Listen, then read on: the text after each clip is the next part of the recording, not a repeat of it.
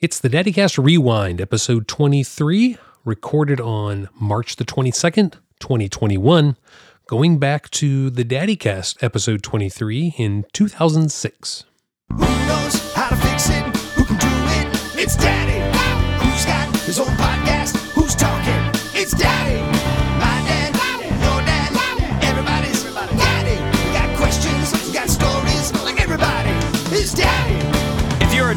Like PD Love or just wanting to learn more about the crazy world of fatherhood, you're in good company here at the Daddy Cast. Daddy,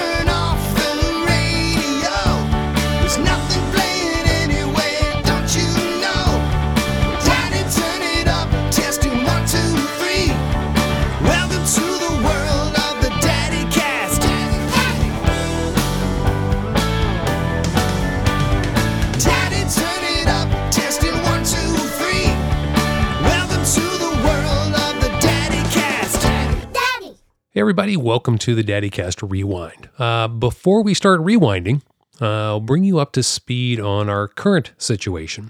I think I mentioned a couple shows ago, or maybe it was last show, that our, or at least my schedule for the shows had been interrupted. Our, our, our normal schedule had been interrupted a little bit.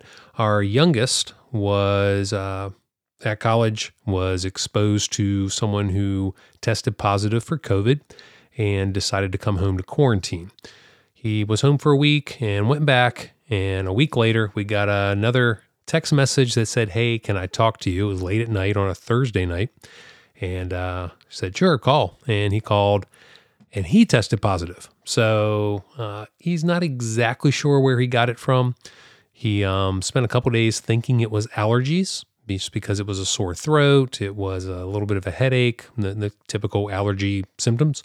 But uh, he's he's again not exactly sure where he got it from. He's got a couple ideas, but doesn't really matter. He's he tested positive, and instead of going to the dorm they have set up for quarantine, he asked if he could come home. So uh, last Friday, it is uh, Monday night right now. Last Friday, I drove down and picked him up, brought him home, uh, picked him up in the van so he could sit all the way in the back, and I was all the way in the front. And uh, I was double masked. He was masked. Everybody was masked. We had the windows down. Uh, basically, just doing anything we can because my wife has been vaccinated, and uh, I didn't really want to catch it. I'd like to get a chance to to get the vaccine first, or at least uh, have another way to uh, avoid um, catching it. But uh, I've got a friend who has it now, and it's not not being kind. So um, so yeah, he he yeah, his symptoms uh, ran for a couple days. Again, headache, sore throat.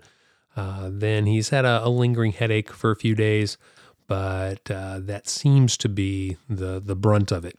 He's um, now a full week into uh, when he was first symptomatic, so another couple days. And based on what I've read on the CDC site, he will be clear. I am going to go get tested, uh, not tomorrow, but Wednesday, and uh, just to see. I'll be five and a little over five days from my first exposure to him, bringing him home, and uh, that's supposed to be when my symptoms could start. Uh, as early as two days, as late as like ten days, it's it's all over the place. But five to six days seems to be a fairly common um, understanding of when you can start to show symptoms and when you can test and see if you've actually caught it. So the I guess the initial incubation period. But anyway, so it's been uh, been interesting. It's uh, having him home this time since he has tested positive. We've had to treat it all differently. So it's uh, Clorox wipes. It's wiping everything down. It's wearing masks whenever near him. He's wearing his mask around all the time. Uh, he's got the N95 mask, which is supposed to be really good. I've got some that my wife brought from the hospital that are supposed to be even better, uh, level three. I don't know. But anyway, uh, we've been masking up in the house and uh, pretty much staying put for the most part. So we will see how this goes. Like I said, uh, getting tested in a couple days or day after tomorrow, and uh, we'll see what happens. I, I don't feel like I have any symptoms, but uh, it's it's funny. You you start thinking about it, and you're like, oh, what, does my head hurt? Well, maybe it hurts. I think you can think yourself into some of the symptoms, uh, even if you don't have them. And obviously, if you do have them, then you're not just thinking yourself into them; you're experiencing them. But uh, so far, have felt pretty good, and um, keeping fingers crossed that it, it's not anything major. So uh, if I catch it, then at least I'll be done with it. And that's his big thing is now that he's caught it, uh, he doesn't have to be tested for three months, I think he said. So they test uh, everyone at the college every week, and unless you've had it, and then I guess you're you're immune for a time. That's what they are assuming right now. So we will see. Uh, the the science, believe the science, but the science is still trying to figure out what's going on. You, you hear different things each day, so we will see what happens. Going back to our rewind, uh, back in 2006, it was late May, and we had just done the train thing. So the train thing was uh, an antique train. It was in Dillwyn, Virginia. So uh, Dillwyn, Virginia, I'm pretty sure you could drive through it and not even realize you were in it. It's a pretty small place, but uh, they have a train station and they have the antique train going out of there. And um, it was a fairly busy event. As I reported back then, we got our tickets. We were told to be there early, and we got there early, and there was still a big line. So it was a, big thing. It was a very nice day. Uh, and part of that train ride is just getting out into nature and seeing things and riding through the countryside. And uh, it, it was very nice. Um, as I described with that, uh, the train had some closed cars and it had some open sided cars. So it was like a bench just kind of looking out over a rail and uh, two benches, one facing each side. And that's where we sat for a majority of the trip just because it was so nice outside. And uh, that was good until you got to the the bridge. When we got to the bridge, my youngest was a little scared of heights, and that uh, that wasn't too uh, too fun for him. I think we went inside the closed coach for a little while when that was when we were going through the bridge. But um, yeah, as I mentioned back then, they they had a map and they the kids kind of were able to keep track of where we were on the map. It, it kind of kept their interest and introduced them a little bit to tracking things on a map. So uh, that was a lot of fun. And again, just being out in nature, just seeing things, seeing some animals, seeing some, you know, just trees and different flowers. Again, in May, things are blooming or have bloomed. And uh, it was just a very nice day to get out and do something. And it made for a really nice experience. And I think that's the big thing is the memories and the experience that you get from doing things like that. Um, we we spent before the kids got into sports a lot. We spent a lot of weekends just going hiking or going out and, and doing something or going to my in laws, but we didn't spend a whole lot of time at home. And I remember thinking back then, are we depriving the boys from making friends in the neighborhood, from doing the typical kids stuff on the weekends? Um, but it all turned. I mean, they obviously have lots of friends. They they are social. They didn't miss anything by not hanging out with neighborhood kids on the weekend. And instead, we have a lot of memories and a lot of unique experiences that uh, we did during that time that uh, we got out and did things. So definitely uh, no regrets there. I think it was nice to have some of those memories uh, to let them be on a train or, you know, visit animals and do the different things that we did back then. So uh, experiences are huge. Speaking of the map, around that same time, we were bequeathed by my grandparents. They were moving into a, a smaller condo and uh, from a house, and they gave us a globe. And it was a globe I remember as a kid growing up. I mean, it was sometimes in movies you'll see this globe and they open it up and there's like, you know, a bar set inside. This one didn't have a bar set, but it was about that size. It was like a, a really big ball, obviously a globe. Uh, it was like a, a, an exercise balance ball size and had a little stand. It was it had a light inside. As a kid growing up, I thought it was just really cool. So my grandparents ended up giving that to us back then. And the boys had a lot of fun just kind of pointing out pointing out different things on the globe and uh, places they had heard about and finding them. Uh, I, I think that kind of started their interest in in kind of knowing where things are in the world and and you know it, it's something that as they went through school they obviously learned a lot more but um again just kind of that one episode talked a couple times about the map on the train the globe and different uh, things that kind of piqued their interest in in understanding where things are and, and tracking things so it was uh, definitely an, an interesting time and uh, something that I think kind of set some of that into motion for them to start to uh, take an interest in that. So, anyway, globes, maps, fun stuff. Another thing I talked about back then, it was uh, about bedtime blues. It was an article, I think, from fatherville.com. Uh, let me go ahead and play a clip of that, and then we'll come back and, and reminisce or uh, compare that article and, and what actually happened in our lives.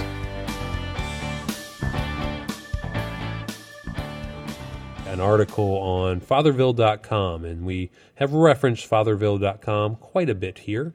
And uh, let me get over to it. Of course, that is Mike Farrell. Michael Farrell has fatherville.com, and there's there will be a link in the show notes, as there usually is. But the topic on this one is talking about it's the tip of the week, and it's talking about bedtime blues. And it was pretty cool because we have, a, as I've mentioned before, we have a lot of issues with bedtime. So I'm going to read through a few of these. He basically has done a synopsis of some articles that were on Raising Kids uh, UK site. So it's raisingkids.co.uk. But uh, definitely some good stuff to talk about. Uh, first of all, he says children tend to see later bedtimes as a symbol of being grown up. An early bedtime means you're still treating her like a baby. If her younger sibling goes to bed at the same time, the humiliation is compounded. Uh, I remember this. There'll be a lot of side notes in here. I remember my mom once uh, kind of playing with me. She said I could stay up as for as late.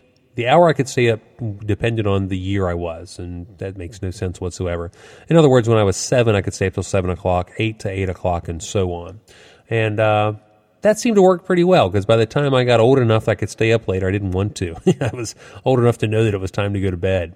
But uh, she says, let's see, all of this is referencing a daughter, but her bedtime is your time. This is back to the Michael Farrell article. Uh, don't feel guilty about wanting your daughter to go to bed. Parents have a right to some time to themselves. Children need their sleep. Six year olds need about 11 hours of sleep.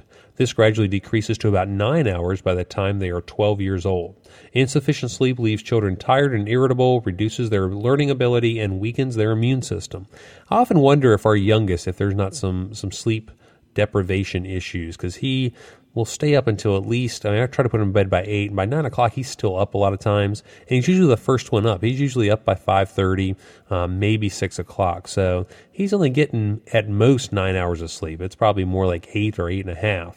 So uh, I, I, often wonder if that isn't a, an issue with him because he's usually just kind of wild and just a, he's always had kind of extremes to the emotions. He's either extremely happy or extremely sad or, you know, one or the other. But some of the times when he's acting up, like in restaurants, like I mentioned before, I, I've kind of wonder if, if it's not caused by a lack of sleep. Back to the article. All right. So just to chime in a little bit here, I will chime in with this. Um, my youngest, as I found later, was he's really was more of an early bird. He would go to bed early, he would get up early. And as he got a little older, going to bed early was easier and easier for him, uh, especially when the boys weren't in the same room. That was a big mistake we made for a while was having them in the same room. But even when he got into his his teenage years, he would generally go to bed early. And uh, I, I, think a lot of times, if he had friends over or if he was over at friend's house and they were, you know, spending the night or whatever, um, he, he struggled with that because he wanted to go to bed early and he would stay up, but he was still an early bird. So he would find himself getting very tired the next day because he stayed up late and still got up early. So uh, in some ways, I think he's kind of like me in that way. I, I always struggled sleeping in just because I, I didn't want to miss anything. I felt like I was going to miss something. And it's crazy. Uh, you need your sleep, but uh, torturing yourself just to not miss something is, is the odd thing. So, uh, so yeah, I don't think it was so much that he was missing sleep as he just hadn't quite gotten into that pattern yet of it's okay to go to bed early and get up early. You just can't burn the candle at both ends. Article. Any excuse to stay up will do. Some children have vivid imaginations, and she may be generally afraid to be left alone in the dark. Admitting this sounds babyish, so she has a thousand excuses to try to stay up. There's a TV program she simply has to see, or a game she needs to finish. Suggest a night light in her bedroom, or on the landing, or simply an intercom system. Yeah, my my youngest a lot of times if he's if his brother's not in the room, he'll claim he doesn't want to sleep alone, and uh, I've actually used that to my advantage lately. If he won't be quiet enough for his brother and he to go to sleep because I'll get them both in their beds and they'll stay in their beds after a couple threats. But um, he'll keep talking and waking his brother up and throwing stuff around. So I tell him, okay, one more time and your brother's coming out of here and you can stay in here by yourself. And that is usually enough to make him realize that it is bedtime and he um, weighs the good with the bad and usually in my favor. so, uh, back to the article. Establish a bedtime ritual. Establish a regular bedtime, but let your child feel she has be- some control over it. For example, give her a special bedtime alarm clock and let her set the alarm for the agreed bedtime each night. Some parents alert their children with a pre bedtime call half an hour before bedtime. This can be a wind down time when toys and books are put away, mugs of milk are brought out, and hugs from mom and dad are standard. Be fair but firm. Once you have set a bedtime, stick with it. If your child's favorite TV, TV program is rescheduled for later, tape it for her to view next evening. If circumstances really do warrant staying up later, explain why you are bending the rules and reinforce that this is a rare exception. Similarly, if you decide to move bedtime back as she grows older, don't just let her slide into it. Tell her you're setting a new bedtime and be equally firm to sticking to it. Going to bed, not going to sleep. If your child isn't tired at bedtime, let her read until she is. The privilege may be abused in the beginning, but gradually she'll turn off the light when she is tired. This agreement has the virtue of encouraging a reading habit, which many children don't establish in the age of computers and TV. So a few more comments, and that's I agree with that. We that's one thing we do. If the kids want to sit up and look at a book, that's fine. We um we try to have wind down time. Our ritual is we have dinner, and then right after dinner we get a bath and get the jammies on, and then if we have time, we let them watch a little bit of a movie, but kind of set a time limit on that. And then we go to bed and try to read a couple books, uh, short books. And then at that point, if they want to read a book in their bed, that's fine. But uh, it's pretty much lights out, other than some night lights that are in their room, and um, you know, try to get them to go to sleep. But again, as long as they stay in their bed, I don't care if they're asleep when we walk out, as long as they lay in their bed. Now, they have gotten in the habit where they want their mother to rub their back or rub their tummies and different things. So we go through all that as well. But uh, that's where we're trying to ward off of that as much as we can, and, and we're wean them off of that, I should say. And um, as far as the uh, you know the occasional staying up late, we do have with the token system, we have guys' night. Uh, my oldest really gets a kick out of that. On Friday nights, if he has five tokens by Friday night and he wants to blow them on staying up late, he can stay up late and watch a movie with me or or do something like that. And we cook some popcorn and make a big deal out of it. But those are Friday nights when my wife's playing soccer and we just do something fun. He usually falls asleep pretty easily on those nights. And once it gets around nine o'clock, I make him go to bed there was that one time a couple weeks ago. I think I mentioned on the show that I let him stay up as late as he wanted to. By about ten thirty, he was still up. I was amazed, but uh, at that point, I made him go to bed, and he didn't really fight me. I think he realized that, hey, I'm tired. I want to go to sleep. So anyway, check this article out. Again, it's over at fatherville.com, uh, Michael Farrell's site, and I'll put a link to in the show notes. But good stuff about. Okay, so yeah, uh, definitely some good things.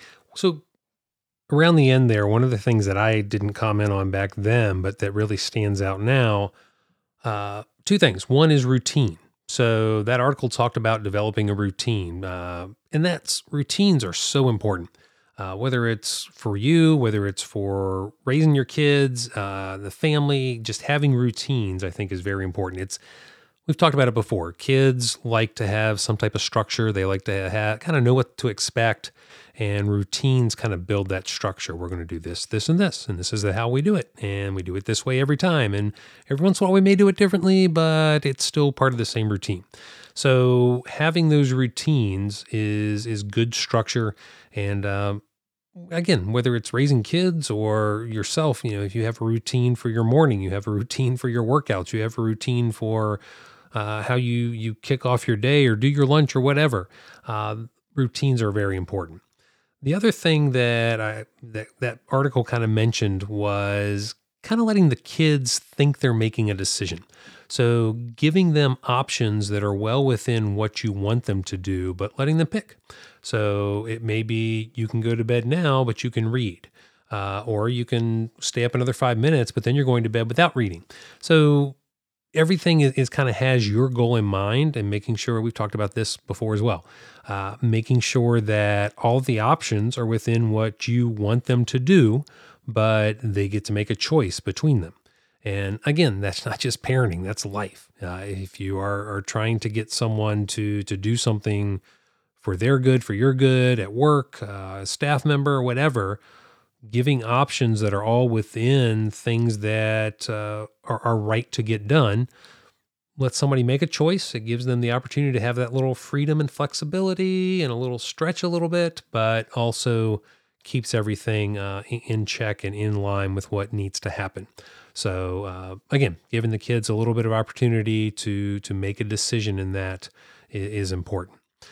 Speaking of decision making, uh, recently I was listening to a, um, podcast and uh, Jocko Willink was on it. He is the Navy SEAL. He does a lot of inspirational talks. He gets up at like five o'clock in the morning or four o'clock in the morning, whatever, works out, but he is a, a super. I've listened to him on, on different podcasts and, and, read a few um, short articles about him, and uh, just an amazing guy. And he's, you know, I mean, being a Navy SEAL makes him amazing, but he's very inspirational and he's very driven, and he he shares that very well. He's very well spoken.